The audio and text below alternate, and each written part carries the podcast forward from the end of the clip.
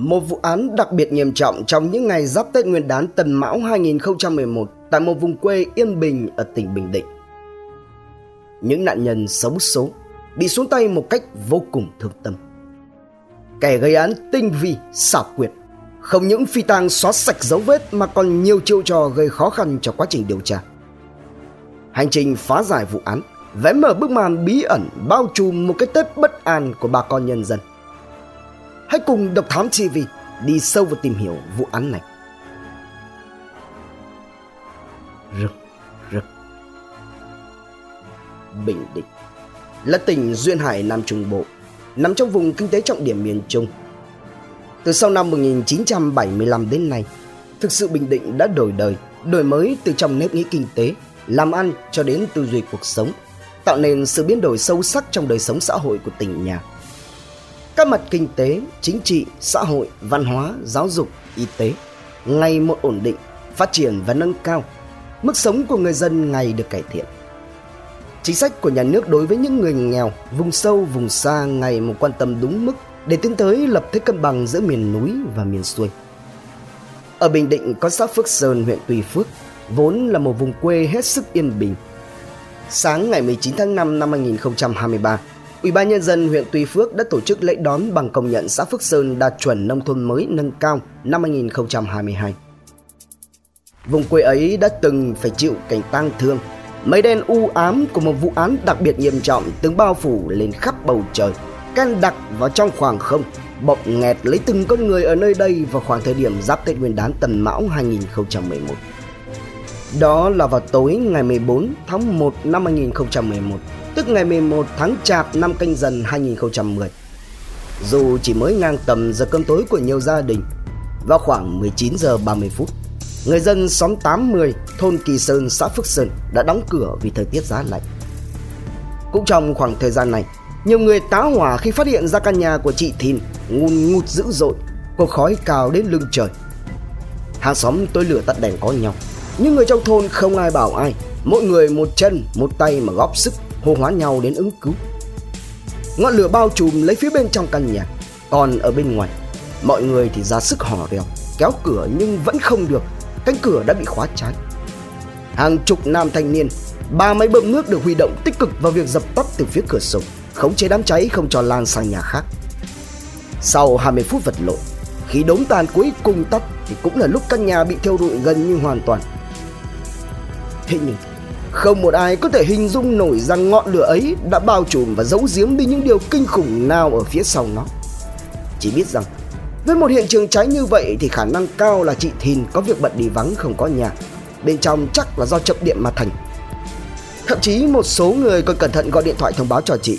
Nhưng chỉ thấy chuông đổ hồi được hồi mất mà không thấy ai trả lời. Những người có mặt sau khi phá cửa vào được bên trong nhà thì dùng đèn pin và điện thoại để kiểm tra xem có còn mối nguy hại nào nữa không thì hỡi ôi, trước mặt họ là một cảnh tượng hãi hùng không gì có thể so sánh. Đó là chị Thìn nắm bất động trên một vũng lớn đỏ thẫm loang rộng ở dưới bếp.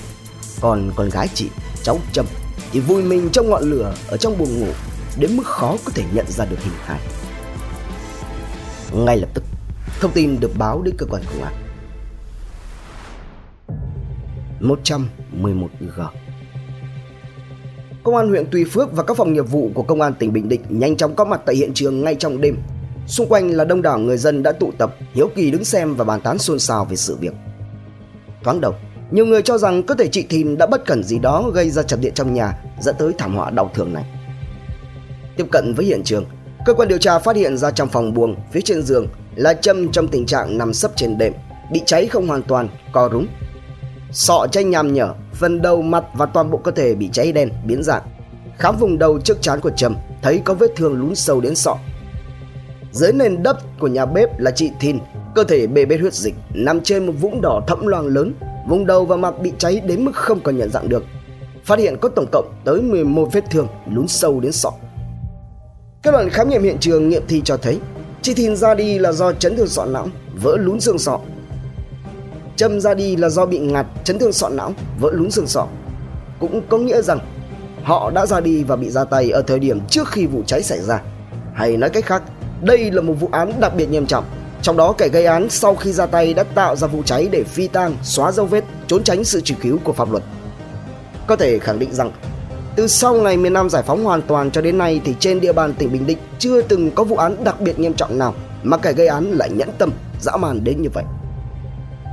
Ngay trong ngày 15 tháng 1, PC45 Công an tỉnh Bình Định đã ra quyết định khởi tố vụ án hình sự số 08 sửa CSDT.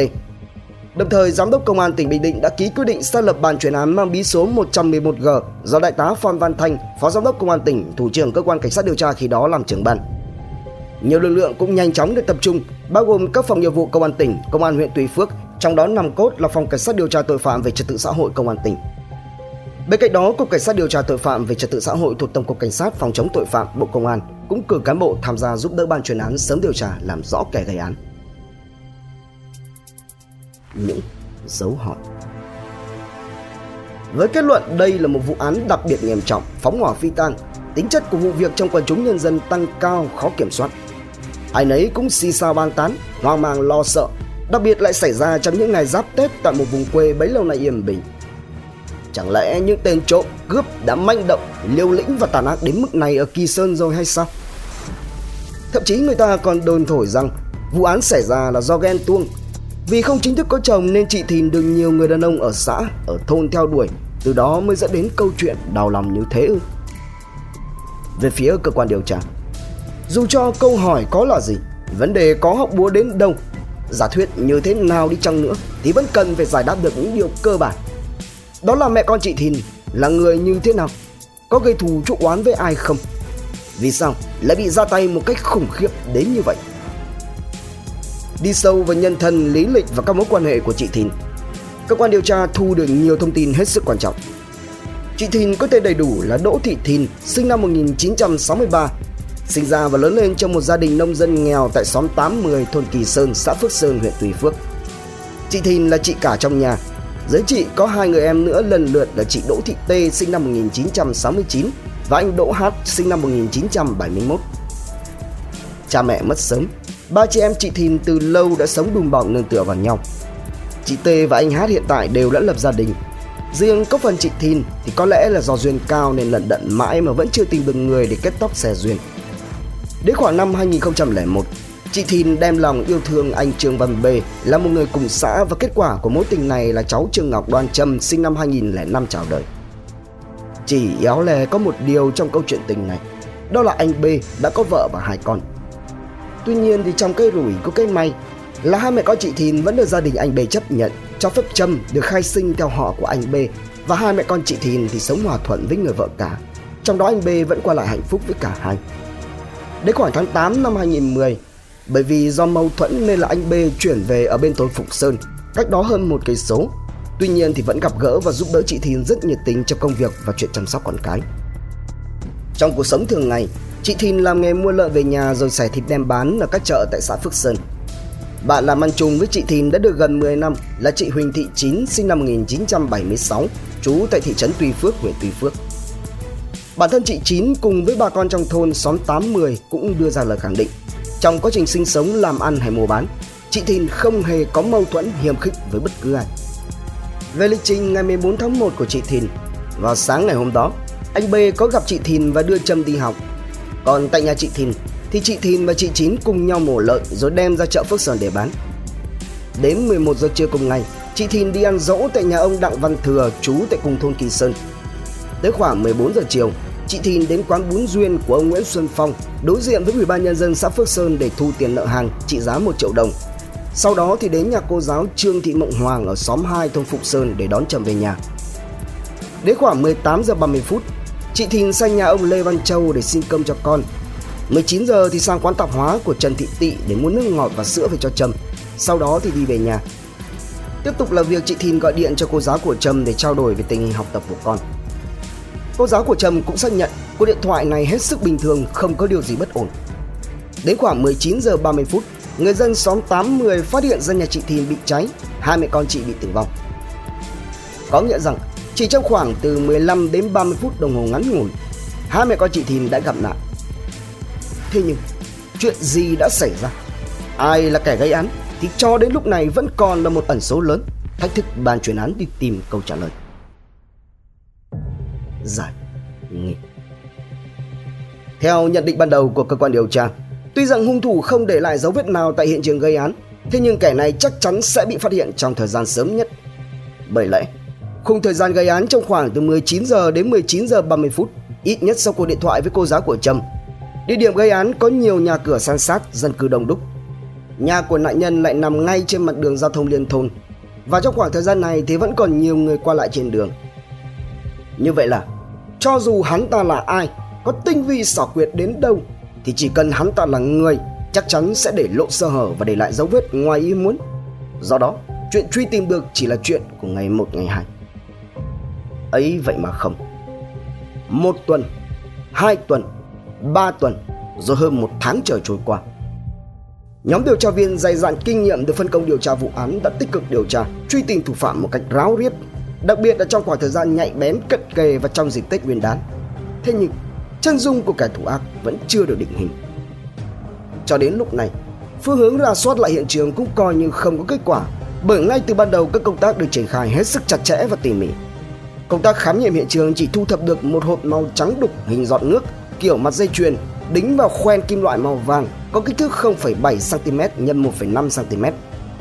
Vật này thu thập được tại hiện trường cho thấy có khả năng kẻ gây án ra tay rồi giật. Thế nhưng, đây cũng chỉ là một vật chứng mang ý nghĩa xác định thêm tội danh của can phạm là cướp tài sản trong trường hợp đủ chứng cứ, chứ không hề có ý nghĩa trong việc định hướng điều tra, xác định đối tượng phạm tội. Bởi lẽ trên tay trái của chị Thìn còn có tới 7 chiếc vòng kim loại màu vàng và một vòng màu xanh ngọc. Hai bên tai vẫn còn đeo đủ đôi khuyên tai. Chẳng lẽ Kẻ gây án muốn lấy đi dây chuyền mặt dây chuyền mà lại không muốn và bỏ qua số tài sản có giá trị này hay sao? Hay thực sự là còn điều gì ẩn sau hành vi của hắn nữa? Qua công tác tìm kiếm nhân chứng vận động của chúng nhân dân tố giác tội phạm, cơ quan điều tra đã thu thập được một thông tin hết sức quan trọng. Đó là lời khai của ông T, một người cùng xóm.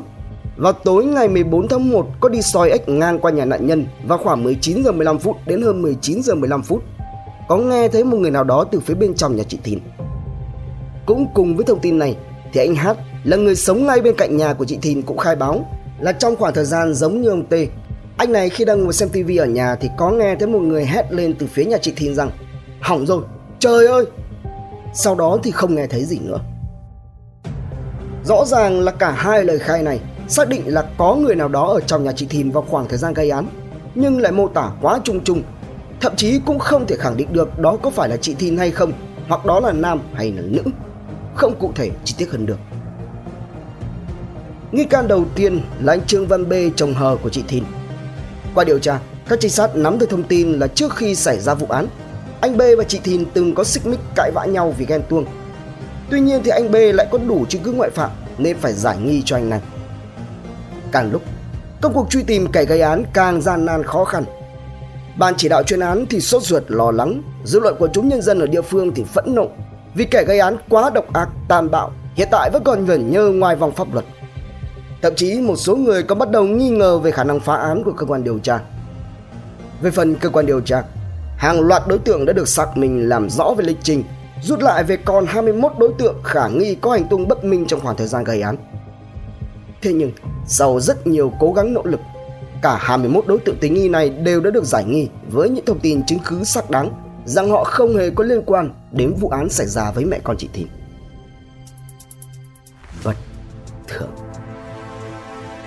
Không lùi bước trước vô vàn khó khăn, thách thức và áp lực to lớn đang đè nặng lên đôi vai của từng cán bộ chiến sĩ tham gia phá giải vụ án truy bắt thủ phạm. Cơ quan điều tra vẫn tích cực làm việc. Trời không phụ lòng người. Các kim trong bọc lâu ngày cũng phải lòi ra các thông tin thu thập được từ quần chúng nhân dân trong suốt diễn biến quá trình phát hiện có cháy, dập lửa và quá trình sau đó đều được sàng lọc, rà soát và làm rõ, dù chỉ là một chi tiết nhỏ nhất. Cứ thế, cuối cùng thì cơ quan điều tra cũng phát hiện được một điểm tương đối bất thường. Đó là việc vào tối ngày 14 tháng 1, trong khi ai ai cũng lo toan và hết sức ra sức cứu cháy, thì có một đối tượng ở cách nhà chị Thìn chỉ khoảng 50 mét, nhưng cũng chỉ hững hờ đứng ở hiên nhà mình nhìn qua không tham gia chữa cháy. Thậm chí, Người này còn được cho là đáng ra phải ở tuyến đầu, là một trong những người cần có mặt và góp sức nhất. Đó là Nguyễn Văn Lợi, sinh năm 1954, hiện tại là thôn đội trưởng thôn Kỳ Sơn. Nhân vật này khi được các điều tra viên và các trinh sát tập trung xoáy sâu vào thì thu được một thông tin hết sức quan trọng khác. Đó là có nhân chứng cung cấp thông tin vào tối ngày 14 tháng 1 trước khi đám cháy xảy ra. Người này có trông thấy Lợi gặp chị Thìn trên đường đi mua sữa về. Hay là nói cách khác, cho đến lúc này, ngoại trừ cuộc điện thoại với cô giáo của Trầm thì Lợi đang là người cuối cùng gặp chị Thìn trước khi xảy ra biến cố. Ngay lập tức, thông tin về nhân thân của Nguyễn Văn Lợi được tập hợp. Lợi là một đảng viên lâu năm, có uy tín đối với bà con địa phương. Trong mắt của mọi người thì từ trước đến nay, Lợi là một người cần cù lao động, trí thú làm ăn, chăm lo cho gia đình vợ con, chưa từng làm bất cứ điều gì khuất tất và không hề xích mích mâu thuẫn với bất cứ ai. Giai đoạn từ năm 1976 đến năm 1987, Lợi tham gia du kích. Từ năm 1988 đến năm 1991 là đội trưởng đội sản xuất và từ năm 1992 đến năm 1999, Lợi được bầu làm thôn trưởng thôn Kỳ Sơn. Và khi vụ án xảy ra, Lợi đang là thôn đội trưởng phụ trách lực lượng cơ động du kích thôn. Giữa Lợi và chị Thìn có một mối liên hệ nhất định. Trong đó thì chị Thìn xem Lợi giống như là người anh trai cả của mình. Từ thời còn con gái, chị Thìn và chị Lê Thị Tuyết Hát là vợ của Lợi, đã là bạn bè chơi rất thân với nhau.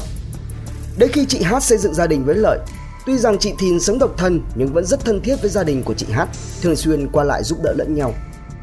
Đến khi chị Hát phát hiện ra bản thân mang phải căn bệnh ung thư, gia cảnh lại khó khăn, Chị Thìn còn tận tình thăm hỏi giúp đỡ cả về vật chất lẫn tinh thần, động viên chị Hát cố gắng đấu tranh vượt qua căn bệnh hiểm nghèo để sống với ba đứa con.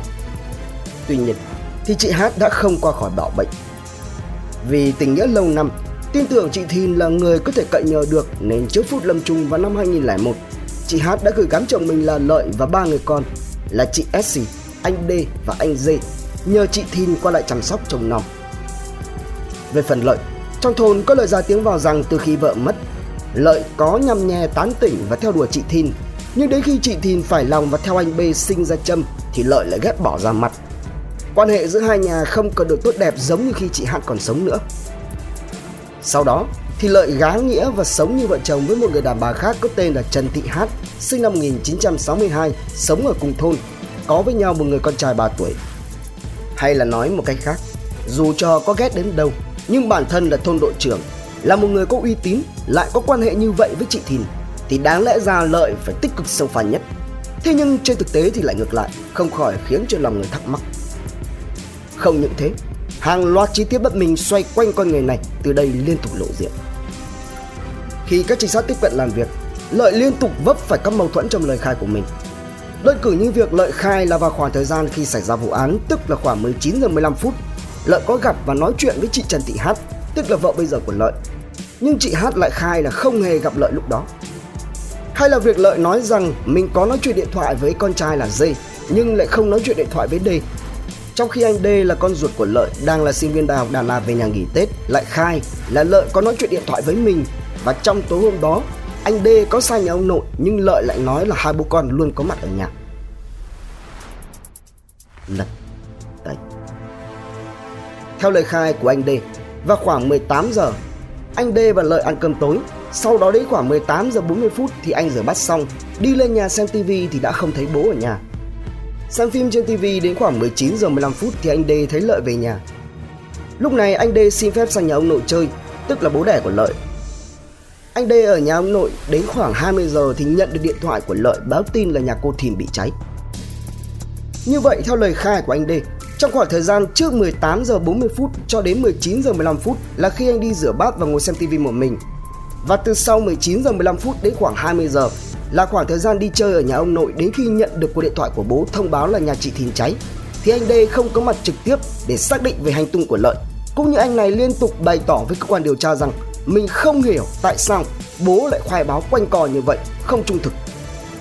Anh đê thậm chí còn tỏ ra bất bình khi nói đến chuyện Lợi không những không sang giúp mà còn hững hờ bình chân như vậy chỉ đứng ở hiên nhà mình ngóng mặt qua xem chuyện cũng chính đây còn ngập ngừng đưa ra kết luận rằng rất có thể chính bố mình là kẻ gây án ra tay với chị Thìn rồi phóng hỏa nhằm xóa dấu vết che giấu tội phạm thực ra lời khai của lợi có nhiều điểm mâu thuẫn nhưng những mâu thuẫn này chỉ là tiền đề để cho cơ quan điều tra đấu tranh với lợi chứ mâu thuẫn không phải là chứng cứ và việc tập trung điều tra vào Nguyễn Văn Lợi ít nhiều gây sốc trong dư luận của chúng nhân dân. Thời gian cứ lặng lẽ trôi, một tháng rồi lại gần hai tháng, vẫn chưa xác định được chính xác kẻ gây án vụ án gần như đã bế tắc. Ban chuyên án đã hạ chỉ đạo rút quân để tập trung điều tra một số vụ án khác. Và công bằng mà nói, trong quá trình điều tra sàng lọc loại dần các đối tượng, chân dung của kẻ thủ ác đã dần hiện rõ. Thế nhưng lại không có căn cứ để bắt đối tượng cúi đầu nhận tội, hay cũng có nghĩa rằng cho đến lúc này không hề có chứng cứ chứng minh lợi là kẻ gây án. Bởi vì lợi đã tinh vi xóa đi dấu vết, dùng ngọn lửa làm đồng phạm bao che cho mình, đưa mọi thứ về với trò bụi. Không những thế, hiện trường vụ cháy đã bị bà con nhân dân ít nhiều làm xáo trộn do công tác dập lửa và có mặt ở hiện trường sau khi dập. Về phần Nguyễn Văn Lợi, đối tượng này càng lúc càng bộc lộ rõ chân dung thực sự về kẻ gây án của mình. Biết rõ cơ quan điều tra tập trung điều tra, nên Lợi đã tìm mọi cách để đối phó, làm các điều tra viên và trinh sát phải dối trí. Trong những lần đầu tiếp cận làm việc, Lợi nói rằng mình không hề biết chữ nên không thể tự đọc, tự viết được. Thậm chí khi các điều tra viên yêu cầu Lợi viết bản tường trình, thì Lợi chỉ cầm bút tay trái rồi vẽ nhằng nhịp giống như vẽ bùa. Rồi khi đối diện với các mâu thuẫn trong lời khai của chính mình, Lợi nại ra rằng bản thân bị bệnh huyết áp lúc nhớ lúc quên, chứ Lợi tuyệt đối không thể nào có hành vi vi phạm pháp luật giống như vậy được. Trong các buổi làm việc với cơ quan điều tra, Lợi luôn tỏ ra rất bình tĩnh, suy nghĩ cân nhắc rất lâu trước khi trả lời câu hỏi của các điều tra viên. Hay là nói cách khác, với một vẻ mặt điềm tĩnh đến lạnh lùng, đôi lúc làm cho các điều tra viên mất tự tin. Thì vì lẽ nào một người có bề ngoài nhìn hiền như vậy lại có thể là một kẻ máu lạnh được đây?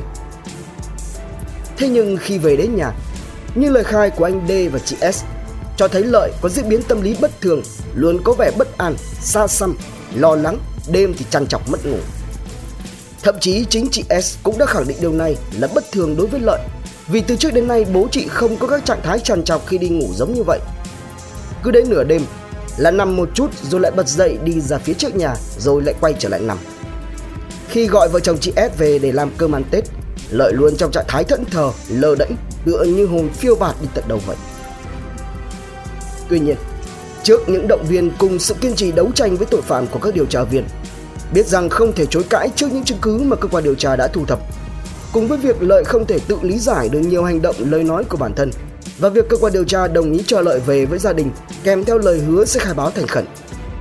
Vào đúng 16 giờ ngày 12 tháng 3 năm 2011, từ một kẻ mắc bệnh huyết áp lúc nhớ lúc quên, không biết mặt chữ, không biết viết, Nguyễn Văn Lợi đã tự tay mình cầm bút viết nắn nót rõ ràng bản tự thú, khai nhận toàn bộ hành vi vi phạm pháp luật của mình.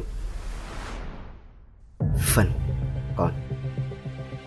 theo như nội dung bản tự thú của Nguyễn Văn Lợi, toàn bộ diễn biến phạm tội của hắn như sau. Vào khoảng 19 giờ ngày 14 tháng 1 năm 2011, Lợi đi bộ đến nhà vợ ngoại hôn là bà Trần Thị Hát để thăm con riêng của mình với bà Hát. Ở nhà bà Hát được khoảng 5 phút, Lợi rời đi rồi đến nhà cha ruột là ông Nguyễn Thờ để thăm. Trên đường Lợi có gặp chị Thìn đang trên đường đi mua sữa cho con về. Lúc này Lợi nhìn thấy chị Thìn mặc áo hở cổ để lộ khu vực vùng ngực và phảng phất mùi thơm của son phấn. Thì Lợi nó nảy sinh ra ham muốn quan hệ sinh lý với chị Thìn. Ngay lập tức Lợi bỏ đi về nhà mình. Ở trong nhà được một lát, Lợi không kìm nổi ham muốn của bản thân, liền đi bộ sang nhà chị Thìn. Tại đây, khi thấy Lợi đẩy cửa bước vào nhà, chị Thìn liền hỏi là tối rồi mà Lợi sang đây có việc gì. Lợi đáp rằng mình chỉ sang ngồi chơi. Nhưng trái ngược với lời nói, Lợi vừa trả lời vừa tiến lại gần, áp sát vào người chị Thìn. Thấy vậy, chị Thìn liền bỏ chạy, thì Lợi tiếp tục đuổi theo. Đến bếp thì choàng người lao tới ôm lấy chị Thìn từ phía sau, thơm vào cổ của chị Thìn. Bị bất ngờ, Chị Thìn phản ứng lại xô mạnh Đẩy lợi ra xa rồi lên tiếng trách lợi Là thôn đội trưởng mà hành động giống như vậy Cẩn thận chị đi tố cáo với chính quyền Nói xong chị bỏ đi xuống dưới nhà bếp Lúc này lợi sợ rằng sẽ bị chị Thìn tố cáo về hành vi khốn nạn của mình Ảnh hưởng sâu sắc đến uy tín của chi ủy viên chi bộ thôn thôn đội trưởng của bản thân Phần lại vì hậm hực do không được thỏa mãn Phần vì ham muốn tột độ Nên lợi tiếp tục đuổi theo chị Thìn Chạy vượt qua mặt chị.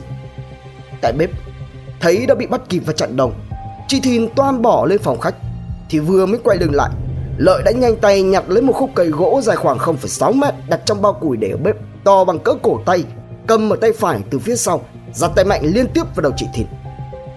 Lúc này chị thìn chỉ kịp la lớn lên rằng trời ơi chính là câu nói cuối cùng mà anh hát sống ở cạnh nhà nghe thấy và ngã xuống nằm úp sấp trên nền nhà bếp nghiêng về phía bên phải sau đó Lợi tiếp tục cầm khúc củi bước đến đứng bên trái lại tiếp tục ra tay thêm nhiều nhát nữa cho đến khi chị nằm im và một vũng đỏ thẫm dần loang rộng ra. Nghĩ là chị Thìn đã ra đi, bản thân đã gây án. Lợi định bỏ chạy khỏi hiện trường thì chờ phát hiện ra Trâm từ phía trong phòng ngủ đã chạy ra tới cửa nhà bếp. Nhìn thấy mẹ sóng xoài và Lợi vừa gây án xong mà khóc tướng lên. Do đã bị Trâm phát hiện và nhận mặt, sợ rằng sẽ bị tố cáo, ngay lập tức vẫn sẵn khúc cổ trên tay. Lợi lao đến ra tay rất mạnh khiến cho Trâm ngã xuống và bất tỉnh. Tiếp tục, Lợi bế Trâm vào trong phòng ngủ, đặt nằm sấp trên giường. Lúc này thì Lợi mò xuống bếp tìm thấy một bật lửa ga và một chai dầu lửa. Hắn ta liền quay trở lại phòng ngủ, cưới dầu lên châm, lên đệm, lên chăn gối, lên màn rồi bật lửa để đốt. Ngay khi mà ngọn lửa bùng lên, Lợi vứt bật lửa và vỏ chai dầu lên trên đệm, giật xé chiếc màn đang cháy đứt ra một mảnh, rồi cầm xuống dưới bếp, quấn vào quanh mặt, đầu và tóc của chị Thìn. Ngay sau đó Lợi bỏ về nhà, tắm rửa sạch sẽ, thay quần áo, ngồi đợi đến khi mọi người chi hô nhau về vụ cháy thì ra đứng ở hiên nhà để nghe ngóng sự việc. Tiếp tục sau đó là những ngày Lợi sinh hoạt bình thường cho đến khi bị bắt. Khách quan mà nói, thì Nguyễn Văn Lợi không có ý định xuống tay với chị Thìn và Trầm từ trước, mà hắn ta đến nhà chị Thìn với mục đích là gạ tình. Nhưng khi vấp phải sự phản đối của chị Thìn và lời đe dọa sẽ tố cáo với chính quyền địa phương, Lợi đã tan ác ra tay rồi lại thực hiện hành vi phi tang che giấu hành vi phạm tội của mình. Như vậy, mặc dù Lợi đã tự thú khai nhận toàn bộ hành vi phạm tội, nhưng hành vi phạm tội của Lợi là những hành vi mất hết nhân tính, gây ra sự căm phẫn rất lớn đối với gia đình các nạn nhân và nhân dân ở địa phương. Nhất định, Lợi sẽ phải đền tội một cách thích đáng. Như vậy sau hơn 2 tháng nỗ lực không biết mệt mỏi, mặc cho trời lạnh bút giá, mặc cho dịp Tết Nguyên đán nhà nhà sum vầy chào đón một năm mới. Vào chiều ngày 18 tháng 3 năm 2011, Công an huyện Tuy Phước đã phối hợp với Công an tỉnh Bình Định bắt giữ khẩn cấp Nguyễn Văn Lợi. Đây là kết quả của cả một quá trình dày công điều tra, phá giải vụ án, của sự phân tích logic, khoa học, nắm bắt diễn biến tâm lý của kẻ phạm tội và kiên trì, nhẫn nại, sắc bén trong đấu tranh với tội phạm. Bản án cuối cùng Đầu tháng 8 năm 2011, Cơ quan điều tra Công an tỉnh Bình Định đã kết thúc điều tra, chuyển viện kiểm sát cung cấp để đề nghị truy tố Nguyễn Văn Lợi. Ngày 30 tháng 9 năm 2011, tại trụ sở Hợp tác xã Nông nghiệp 1 xã Phước Sơn, huyện Tuy Phước, Tòa nhân dân tỉnh Bình Định đã tổ chức phiên tòa sơ thẩm xét xử lưu động đối với bị cáo Nguyễn Văn Lợi. Phiên tòa đã thu hút hơn 5.000 người dân trong và ngoài địa phương quan tâm đến theo dõi. Ngoài tội danh bị truy tố tại Điều 93, bị cáo còn có 4 tình tiết tăng nặng định khung quy định tại các điểm A, C, G và N khoản 1 điều 93 Bộ luật hình sự năm 1999 có khung hình phạt tù từ 12 năm đến 20 năm tù trung thân hoặc tử hình. Hội đồng xét xử nhận định hành vi phạm tội của bị cáo Lợi là thể hiện bản chất dã man, tàn ác, mất hết tính người, không thể cải tạo, giáo dục nên cần thiết phải loại bỏ bị cáo ra khỏi đời sống xã hội để răn đe và phòng ngừa tội phạm. Tòa tuyên án đối với bị cáo Nguyễn Văn Lợi với mức hình phạt tử hình. Ngoài ra, bị cáo phải bồi thường cho gia đình nạn nhân trên 136 triệu đồng. Ngay sau bản án sơ thẩm, tù tù Nguyễn Văn Lợi đã có đơn kháng cáo xin giảm nhẹ hình phạt. Và cuối cùng, vào ngày 13 tháng 12 năm 2011, Tòa phúc thẩm Tòa nhân dân cấp cao tại thành phố Đà Nẵng đã xét xử lại vụ án theo trình tự phúc thẩm. Tại phiên tòa, hội đồng xét xử nhận định hành vi của bị cáo Lợi là mất hết tính người, không thể tha thứ được và tại phiên tòa phúc thẩm, bị cáo đã không đưa ra thêm được tình tiết gì mới để xin giảm nhẹ hình phạt. Thế nên, tòa phúc thẩm bác đơn kháng cáo, tuyên giữ nguyên y án sơ thẩm đối với bị cáo Nguyễn Văn Lợi là tử hình. Những ngày sau đó, sống sau song sắt trong trại giam, từ tù Nguyễn Văn Lợi gần như không còn hy vọng về tương lai để xét ân xá. Chờ đợi Lợi ở phía trước chỉ có ngày thi hành án mà thôi. Khi mà chị S đến thăm, lần duy nhất và cũng là lần cuối cùng, Lợi lã chã nước mắt mà nói rằng Bố thấy việc làm của mình là không thể dùng thứ được. Bố không còn mặt mũi nào để nhìn các con, để nhìn bà con xóm làng nữa. Còn thay mặt bố về xin lỗi và cố gắng thương lượng với cậu Hát, tức là em ruột của chị Thìn, để lo việc bồi thường. Không có bố, ba chị em còn cố gắng bao bọc nuôi nhau. Cuối cùng, bản án đối với tử tù Nguyễn Văn Lợi đã được thi hành ở Đắk Lắk. Về phần trách nhiệm dân sự, các nhà của Lợi được bên thi hành án giao lại cho gia đình nạn nhân. Hai người con trai của Lợi thì bỏ xứ đi biệt tâm vì xấu hổ và không còn nhà để về. Đứa con riêng với bà Trần Thị Hát cùng xóm thì cũng không bao giờ còn có thể thấy được mặt cha. Trân trọng cảm ơn quý khán thính giả đã theo dõi. Subscribe, ấn chuông đăng ký để cập nhật những video mới nhất. Like, share, chia sẻ tới nhiều người hơn. Comment những suy nghĩ, ý kiến, bình luận của bạn hay những gợi ý, đóng góp để chúng tôi được hoàn thiện hơn. Độc Thám TV, hai ngày một số vào lúc 21 giờ. Nguồn tham khảo và tổng hợp Công an Nhân dân Online, Tuổi Trẻ, trang thông tin điện tử Viện Kiểm sát Nhân dân tỉnh Bình Định, báo điện tử Pháp luật Việt Nam cùng nhiều nguồn khác từ Internet. Độc Thám TV